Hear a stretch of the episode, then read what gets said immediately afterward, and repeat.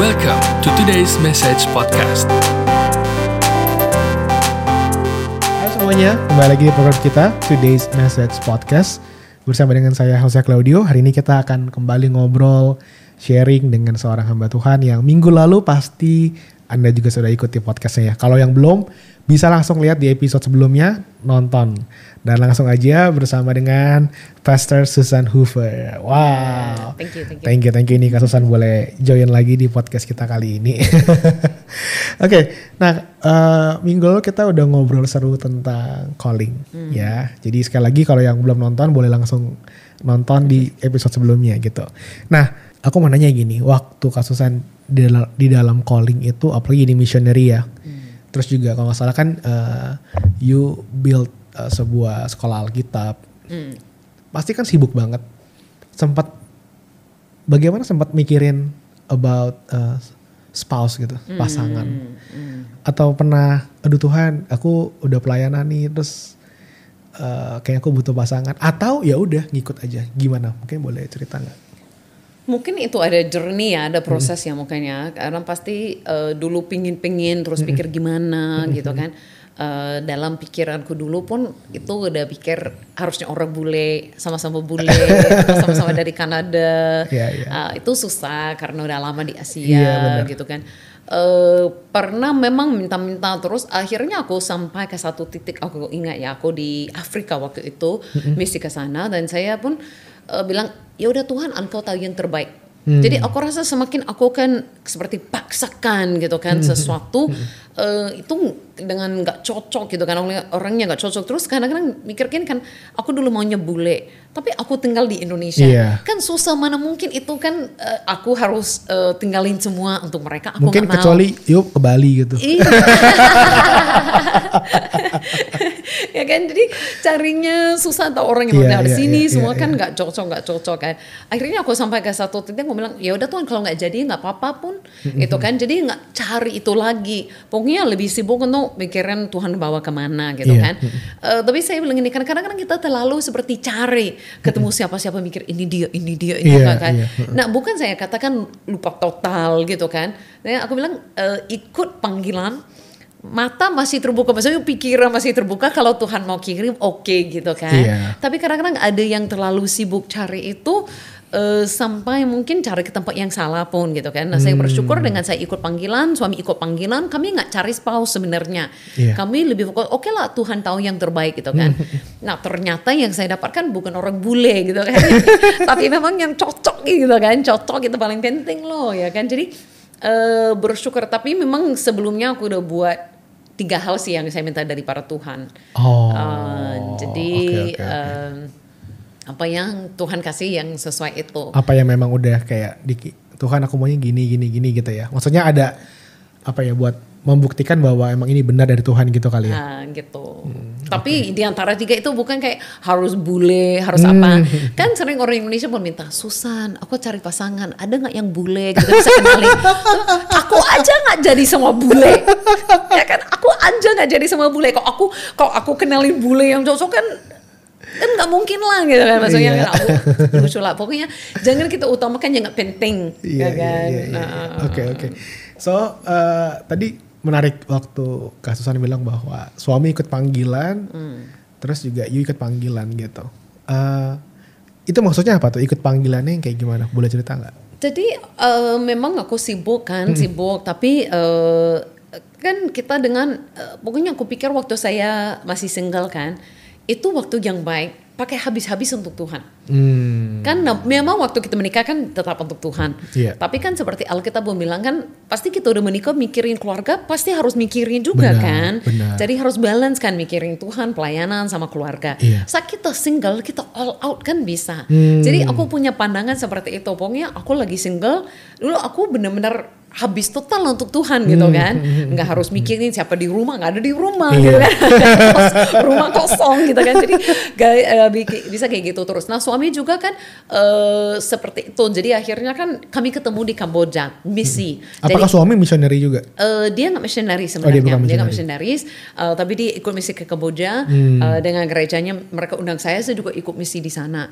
Nah Hmm. akhirnya eh, lama-lama dia lebih kayak mengajar gitu kan. Jadi dia datang ke sekolah Alkitab yang saya punya di Medan. Iya. Dia datang ke sana mengajar. Akhirnya mereka minta saya khotbah ke Malaysia. Jadi mulai pelayanan. Jadi kami nggak langsung pacaran. Iya, Itu iya. seperti melayani bersama, melayani Wow. bersama, melayani bersama. Lama-lama lama jadi gitu. Wow. Menarik nih. Jadi tadi eh, episode sebelumnya kan Kak Susan bilang semua apa kalau bisa walaupun kita bukan missionary tetap ikut mission, mission trip gitu ya. Karena kayak you ya, mission trip bisa ketemu pasangan. Siapa tahu ya yang lagi cari. Oh, enggak ya? Enggak, enggak, enggak, enggak. Aku enggak janji, aku enggak janji. Tapi memang kadang-kadang kita kan Iya. eh, orang mau cari spouse ya. Iya. Tapi cari di semua tempat yang salah. Benar. Kan dunia bilang kan, bukan saya bilang nggak boleh internet dating atau apa. Tapi itu udah dasarnya udah salah gitu kan. Nah tapi kalau kita contohnya mission trip atau melayani. Hmm. Iya. Kita kan lakukan sesuatu bagi Tuhan, ketemu orang juga yang mau lakukan sesuatu bagi Tuhan. Hmm. Jadi pas lebih untuk dapat yang cocok gitu kan satu Hmm. visi, satu arah, satu hati daripada kita coba dari semua orang di dunia kan terlalu banyak. iya, benar sih. Oke, so eh, berarti kalau dengan cerita ini, apakah Kak Susan yakin bahwa atau maksudnya you punya prinsip dalam kita mencari pasangan itu kita harus punya satu visi. Apakah seperti itu enggak?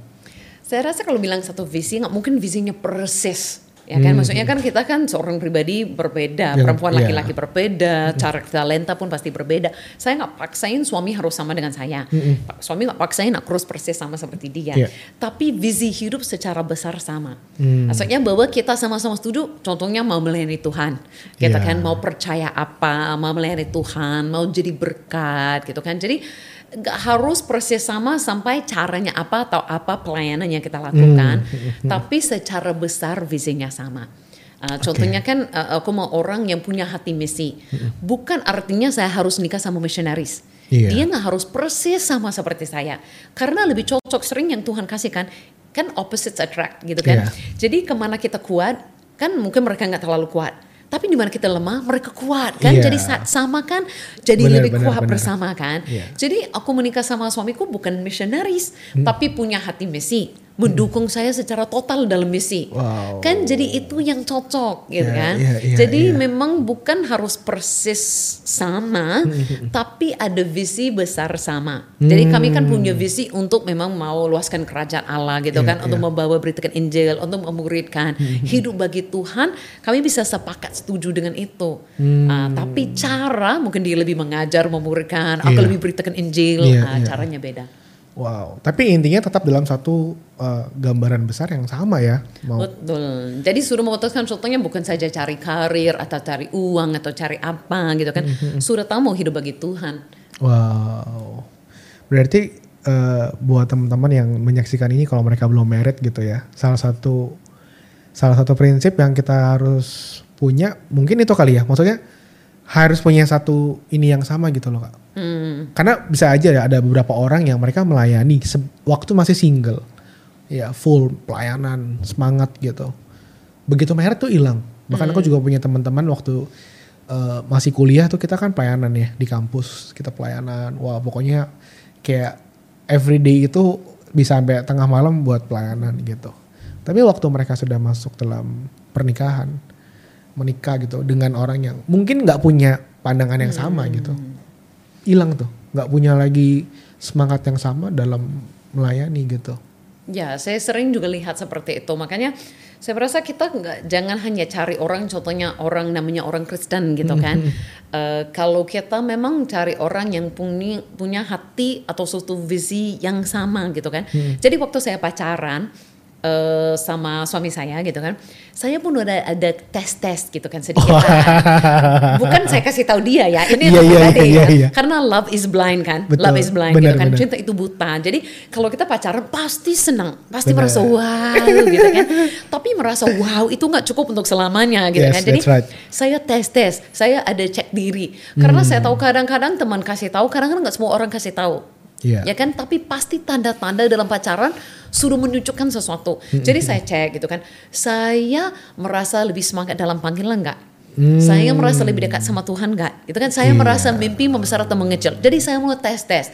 Nah kalau saya merasa mimpi mengecil, merasa agak lebih jauh dari Tuhan, Hmm. kan merasa nggak semangat lagi melayani. Iya. Saat pacaran, praktik itu dia salah. Hmm. Karena aku semangat-semangat sama dia, udah tandanya kalau pacaran aja nggak semangat lagi untuk ikut dari Tuhan, berarti pernikahan apa lagi lo, ya Iya, kan? bener. Jadi agak membantu lah. Nah saat saya lihat saya pacaran sama dia, kami sering bahas hal-hal Tuhan. Dia mendukung saya sekali untuk pelayanan gitu kan, ikut panggilan. saya merasa sama dia, dia kan bahkan mikir untuk lebih besar, lebih gimana, eh, lebih dekat kepada Tuhan. Udah, jadi saya lihat itu tanda yang baik gitu. Oke, iya. Karena banyak juga yang masalah waktu pacaran akhirnya mereka merasa eh kan ada beberapa orang yang demanding gitu ya. Kayak aduh kalau pacaran tuh kita harus punya waktu bareng-bareng terus gitu loh. Sampai akhirnya ya beberapa orang merasa oh ya nggak nggak usah terlalu aktif lagi lah. Maksudnya nggak usah terlalu misalnya pelayanan atau gimana sampai karena waktunya mungkin dengan pasangan jadi kurang gitu. Berarti kalau gitu kasusnya justru mungkin malah pelayanan bareng gitu kali ya. Gimana waktu-waktu kebersamaannya gitu loh maksud aku dalam pelayan karena ada pelayanan itu kebersamaannya gimana gitu. Jadi kami dulu pun Indonesia kan dia da- dari Malaysia, saya di Indonesia. Jadi itu eh, nang itu membantu sebenarnya dasar hubungan saya merasa karena waktu waktu bareng itu memang kebanyakan untuk pelayanan, alasan pelayanan, ke sana untuk pelayanan atau di sini untuk pelayanan gitu kan. Terus waktu terpisah itu terpaksa untuk komunikasi saja. Nah terlalu sering orang pacaran maunya senang-senang bersamaan, Iya. dekat-dekat gitu, tapi Iya, nggak iya. benar-benar komunikasi gitu kan, nggak benar-benar mengenal satu dengan yang lain. Nah karena kami terpisah itu long distance kan, Iya, long distance. hanya bisa komunikasi, hanya bisa bicara kan, kan nggak bisa yang lain gitu kan, jadi hanya bisa bicara. Jadi benar-benar kayaknya mengenal, benar-benar bahas hal cukup dalam. Iya. Nah saat ketemu sering itu dengan pelayanan. Nah itu jadi sesuatu yang enak karena saat pelayanan kita benar-benar mengenal seseorang. Hmm. Kan kalau kita bisa lihat yang baik, yang kurang baik semua keluar gitu kan.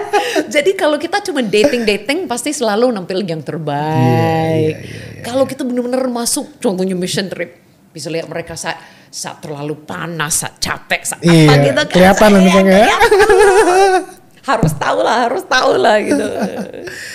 Oke oke oke. So eh, setelah sekarang akhirnya menikah gitu, aku mau nanya eh, bagaimana sih eh, sinergi atau sebagai suami istri ya kasusan sama suami dalam eh, pelayanan ataupun mungkin dalam pekerjaan Tuhan ya baik sebagai as a missionary dan juga punya ada sekolah Alkitab dan sebagainya. Dan aku kan juga sering lihat kayak uh, in your Instagram gitu kayak suka ada pelayanan bareng dan sebagainya gitu. Karena uh, mungkin juga ada beberapa teman-teman yang menyaksikan program ini sudah menikah tapi kok aku nggak bisa ada sinergi dengan pasangan khusus dalam hal pelayanan gitu Nah, mungkin boleh cerita nggak Kak, gimana sih ngebangun sinergi itu bareng-bareng dalam pelayanan Dan itu nggak gampang ya. Kita memang nggak gampang. Semua hal dalam pernikahan memang nggak gampang. benar setuju Indah, indah. Saya sangat bersyukur pernikahan itu benar-benar luar biasa sekali. Tapi memang nggak gampang. Iya. Jadi kadang-kadang saya rasa kita pun pikir, aku aku udah nikah sama orang yang visinya sama. Aku udah nikah,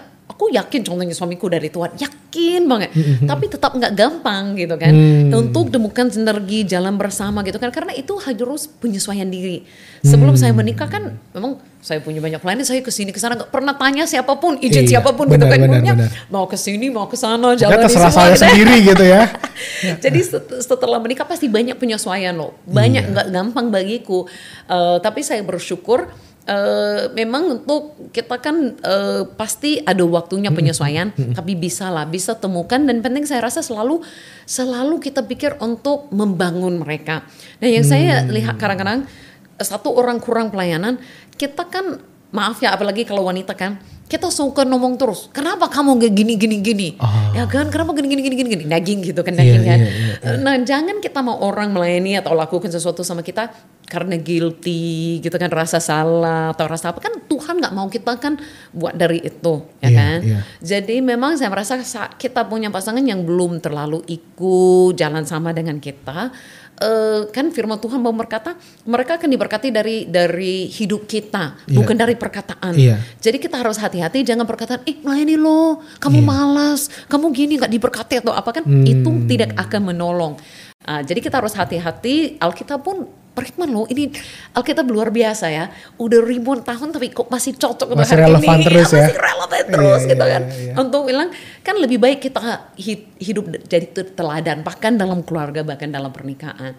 Jadi Hmm. membangun mereka. Jadi ingatin terus kita kan bukan potensi luar biasa gitu kan. Bangun Hmm. mereka terus gitu kan. Jadi kita harus selalu uh, yang positif. Iya, iya. iya, Jangan iya. negatif. Iya, iya, iya, iya. Oke. Iya, karena kan beberapa orang juga kadang merasa, oh, kayaknya doa aja nitip sama istri gitu. ya kan, ada beberapa mungkin pria-pria yang eh, doanya nitip sama istri gitu, dan itu yang beberapa orang juga ngerasa, aduh gimana ya, kok susah banget suami saya untuk bisa bekerja sama dalam dalam hal eh, kerohanian gitu kan. Itu jadi hal yang cukup berat gitu. Jadi kalau dari kasusan sendiri eh, dari tadi kan tadi bilang dari single sekarang harus minta izin buat pelayanan gitu. Eh, itu gimana tuh eh, penyesuaiannya tuh seperti apa? Hmm, awal-awal memang gak gampang sih. Dan memang suami saya bukan orang yang kami udah keputusan sebelum menikah. Bukan saya maksudnya harus minta-minta izin gitu kan. Pasti dia kasih semua yang saya mau. Tapi mungkin lebih eh, kembali ke saya. Kalau saya ambil semua pelayanan kan saya ada banyak sekali undangan, udah banyak Iya, pelayanan mau iya, diurus. iya, iya. Saya bisa keluar rumah terus. Tapi untuk untuk apa menikah kalau saya keluar terus? Iya, Ya benar. kan, Setuju. kayak kan. Jadi itu keputusan lebih kita harus juga kan masuk pernikahan. Kalau memang mau sibuk terus, nggak usah menikah gitu kan. Itu kan alkitabiah. Kalau kita mau menikah, kita harus mikirin orang lain. Nah, saya merasa pernikahan itu bagus bagi saya. Kayak itu bagus. Itu paksakan saya berubah tapi itu bagus. Eh, tapi itu saya sendiri yang lebih mikirkan.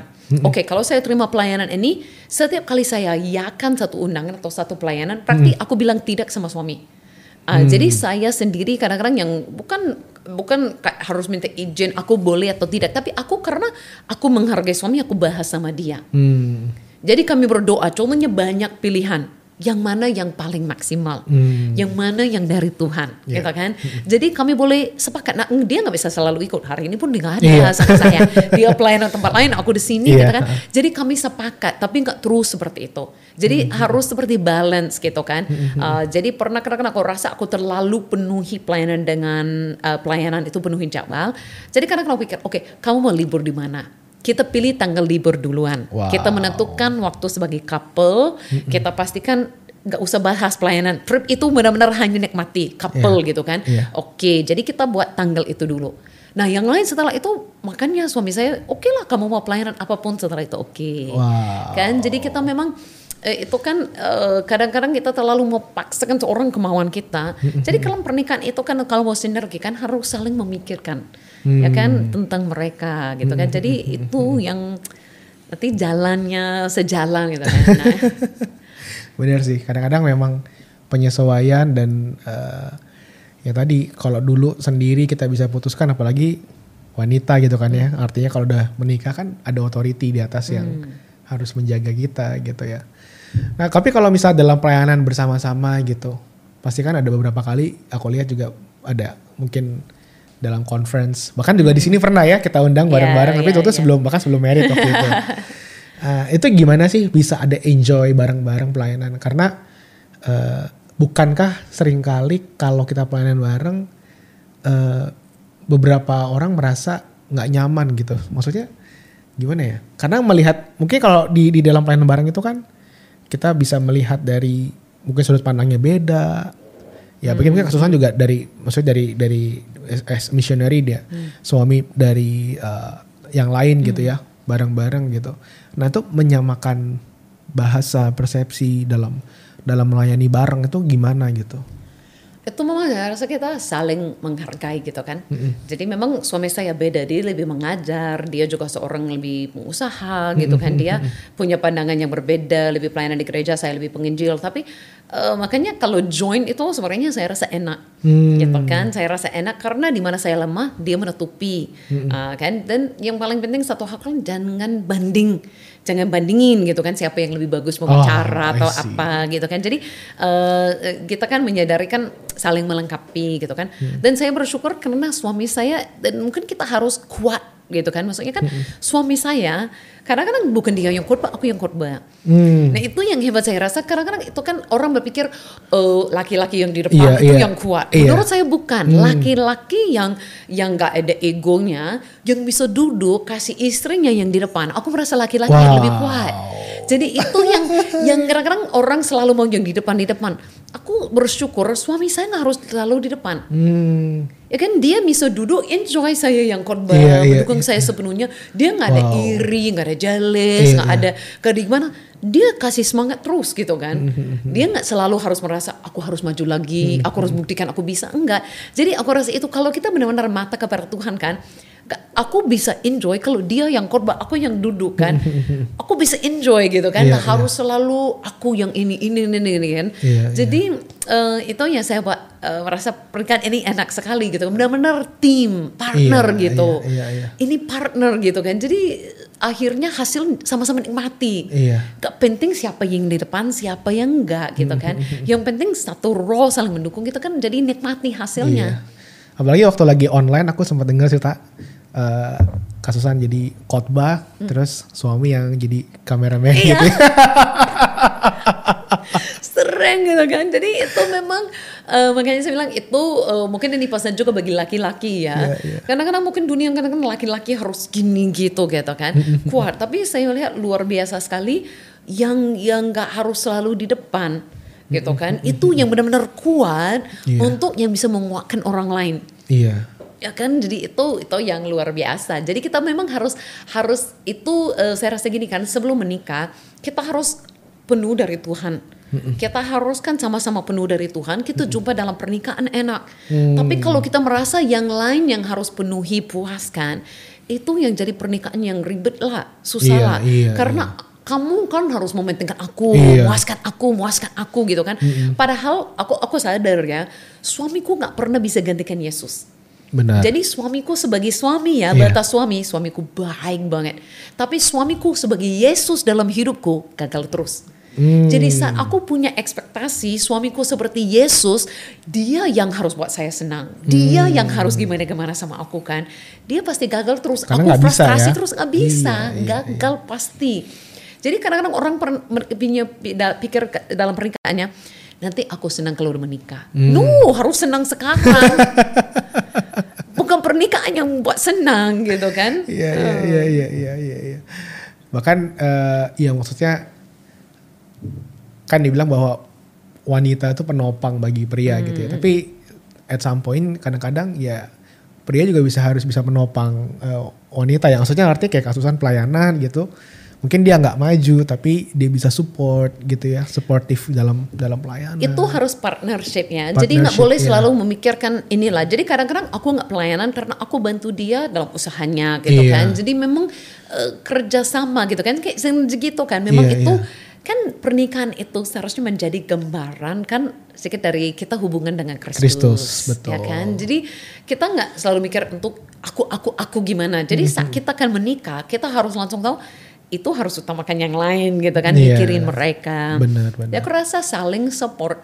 Jadi bukan di dalam pernikahanku aku yang top. Enggak lah, aku sangat menghargai hormati suami saya. Betul. Aku tahu kan itu alkitabiah, aku hormati suami saya. Setuju. Tapi karena suami kan menunjukkan kasih kepadaku, makanya gampang aku hargai dia. Hmm. Jadi kalau dia bilang aku rasa kita nggak gini-gini, aku bisa ikut. Karena aku begitu tahu dia buat keputusan mikirin aku. Hmm. Ya kan bukan hanya mikirin dirinya gitu kan. Makanya Alkitab benar-benar kalau kita mau tahu hikmat pernikahan, benar-benar Alkitab belum itu bagus banget. Wow. Jadi harus baca Alkitab ya. Jangan cuman baca apa novel-novel percintaan ya. Iya dong, supaya Iya, base-nya iya, kita iya. benar dalam membangun hubungan ya. Oke kak, mungkin sebagai uh, the last point buat podcast kita kali ini, uh, apa menjadi message-nya dari kasusan ini buat teman-teman atau buat pemirsa yang menyaksikan ini, khususnya buat mereka yang belum married Hmm. dalam mencari pasangan, atau mungkin yang udah married juga boleh lah, Hmm. supaya bisa sinerginya bagus dengan pasangannya. Kalau yang belum married ya, eh, kadang-kadang kita selalu cari the one. Maksudnya yang dari Tuhan, yang sudah begini, begini, begini. Tapi saya rasa lebih penting kita yang jadi the one, gitu kan? Maksudnya kita yang lebih fokus, kita yang yang bagaimana kita ikut Tuhan, kita diproses Tuhan, kita bangun hubungan dengan Tuhan. Kadang-kadang kita selalu sibuk cari yang sudah gimana dari Tuhan gitu kan. Hmm. Tapi mungkin kita sendiri yang nggak siap. Hmm. Kan jadi waktu saya belum menikah, saya udah doakan suami saya. Saya nggak tahu siapa dia, yeah. belum ketemu dia di Malaysia, aku di Indonesia belum ketemu gitu kan. Tapi saya udah doakan dia, maksudnya uh, Tuhan aku berdoa dia kuat, hmm. di kok panggilanmu, dia alami hmm. engkau gitu kan. Jadi aku udah doakan dia, tapi aku tahu nanti akan dia lagi diproses Tuhan, aku juga lagi diproses Tuhan. Pada waktunya coba kami akan ketemu. Okay. Nah kami menikah mungkin orang bilang agak lama ya, maksudnya aku 30-an, dia udah 40 waktu hmm. kami menikah hmm. gitu kan. Hmm. Tapi aku gak pernah menyesal hmm. karena waktunya tepat. Wow. Kalau kami ketemu sebelumnya, kan dia kerja corporate di Singapura, aku mesti di Indonesia, mungkin nggak cocok sama sekali yeah, ya, nggak yeah, bisa iya, bayangkan. Yeah, yeah, yeah. Tapi akhirnya dengan Tuhan bawa dia ke Malaysia, aku gimana, akhirnya pada waktu yang pas kami bisa ketemu, dan benar-benar pas yang dari para Tuhan. Wow. Jadi, uh, tapi saya merasa kami bisa mungkin uh, pas gitu kan karena aku lihat dia dia nggak benar-benar perlu aku maksudnya dia udah kuat di dalam Tuhan dia udah puas di dalam hmm. Tuhan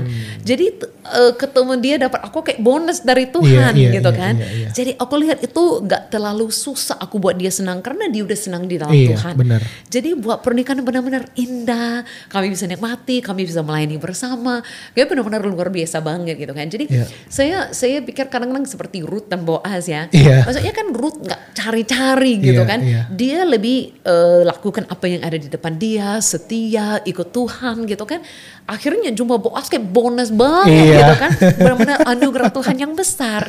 Jadi boleh bukan kita nggak boleh cari, tapi aku misalnya cari Tuhan, cari yang terbaik untuk kita dari para Tuhan dengan mata terbuka. Oke okay lah, ya. bukan ada yang kita jumpain gitu ya, kan. Betul, betul. Tapi kalau kita selalu cari siapa siapa siapa untuk buat saya senang siapa pun kita jumpain orang hmm. yang tepat dari Tuhan pun akan mencewakan. Betul. Jadi saya pikir kita puaskan diri dalam Tuhan, ikut panggilan Tuhan. Jadi saat jumpa hmm. enak sekali. Oke. Okay. Pasti Jadi, juga alami ya dalam keluarga lo. Iya, benar benar benar. Berarti kalau gitu ya kasusan nih dalam uh, apa namanya? Tadi kan bilang bahwa kita pasti gagal kalau kita menginginkan seseorang membuat kita senang gitu. Mm -mm. Berarti sebenar sebenarnya bisa jadi kan pasangan kita atau mungkin kayak kasusan dalam hal ini dalam uh, dengan suami kalau mau dipikirkan sebenarnya bisa aja ada orang uh, mereka bisa membuat kita kecewa mungkin gitu ya mm -hmm. atau buat kita ini nggak nggak nggak ada ekspektasi yang nggak sama lah mungkin tapi kuncinya karena kita udah full di dalam mm. Tuhan sekalipun mereka berbuat hal yang uh, mungkin buat kita kurang sesuai dengan apa yang kita mau kita jadi nggak nggak nggak apa ya nggak menuntut gitu kali ya Iya, jadi saya merasa memang gak ada pasti ada waktunya. Pasti. Uh, uh. Saya gak terganggu. Kenapa mm -hmm. dia begini, begini, begini? Yeah, kenapa yeah. dia nggak begini, begini gitu kan? Mm -hmm. Tapi uh, itu nggak pernah buat sampai masalah yang sangat besar mm -hmm. dalam pernikahan kan? Yeah. Karena memang uh, saya kan saya ingat gitu kan. Iya, tapi dia baik-baik begini gitu kan? Maksudnya jangan cari orang sempurna. Yeah saya nggak mau menikah sama orang sempurna. Karena saya nggak sempurna kan? Nggak bisa. Memang kita pasti semua kan nggak sempurna. Tapi yang penting saat mata kepada Tuhan makanya Yesus harus menjadi pusat dalam pernikahan. Hmm. jadi kami setiap malam kan doa bersama gitu kan. Memang selalu kembali lagi kepada Yesus. Jadi saat mata saya kepada Yesus eh, suami saya mending saya kita jalan sama kan enak. Yeah. tapi kalau mata saya selalu kepada suami gampang cari hmm. ini salah, ini salah, ini salah gitu kan. Iya, Jadi saat saya merasa pikiran ke sana, kenapa dia begini-begini? Aku lihat orang lain gini-gini. Iya. Kenapa suami dia begitu? Kamu enggak gitu kan? Iya, iya, iya, iya, Harus iya, mata iya. kembali kepada Yesus. Wow. Jadi saya mata kembali kepada Yesus, ingat kebaikan Yesus, gak misalnya, oh iya dia nggak sempurna, tapi kan hmm itu kan bisa tetap jalan bersama gitu, yeah. tetap enjoy. Ya, yeah. wow, wow, thank you banget nih buat sharingnya dengan Kak Susani. Aku percaya buat uh, yang menyaksikan program ini juga diberkati. Jadi kita harus jadi orang yang apa ya whole bilangnya kayak hmm. penuh hmm, gitu ya. Hmm, jadi uh, ketika kita mendapat pasangan pun kita nggak menuntut mereka yang menyenangkan kita karena kita udah senang dalam Tuhan. Karena banyak orang yang kenapa mau menikah supaya saya bahagia. Jadi selama ini single gak bahagia gitu kan? itu bahaya, itu bahaya. Itu bahaya ya. Pernikahan memang bahagia, memang bahagia. Memang bahagia memang. Tapi kalau cuma mencari itu doang, nah itu yang jadi sering kali kita akhirnya kecewa hmm, gitu ya. Bahkan betul, banyak orang akhirnya jadi ya cerai dan hmm, sebagainya hmm, ya. Oke, okay, thank you banget Kak Susan buat sharing-sharingnya ya, hari ini. Oke, okay, dan buat Anda semuanya yang menyaksikan program ini, jangan lupa untuk bisa dapatkan uh, update yang terbaru dari setiap episode kita juga ada di Instagram kita di @todaysmessage dan bisa klik subscribe dan tombol loncengnya di YouTube channel Today's Message Podcast. Thank you for listening our podcast. See you in the next episode.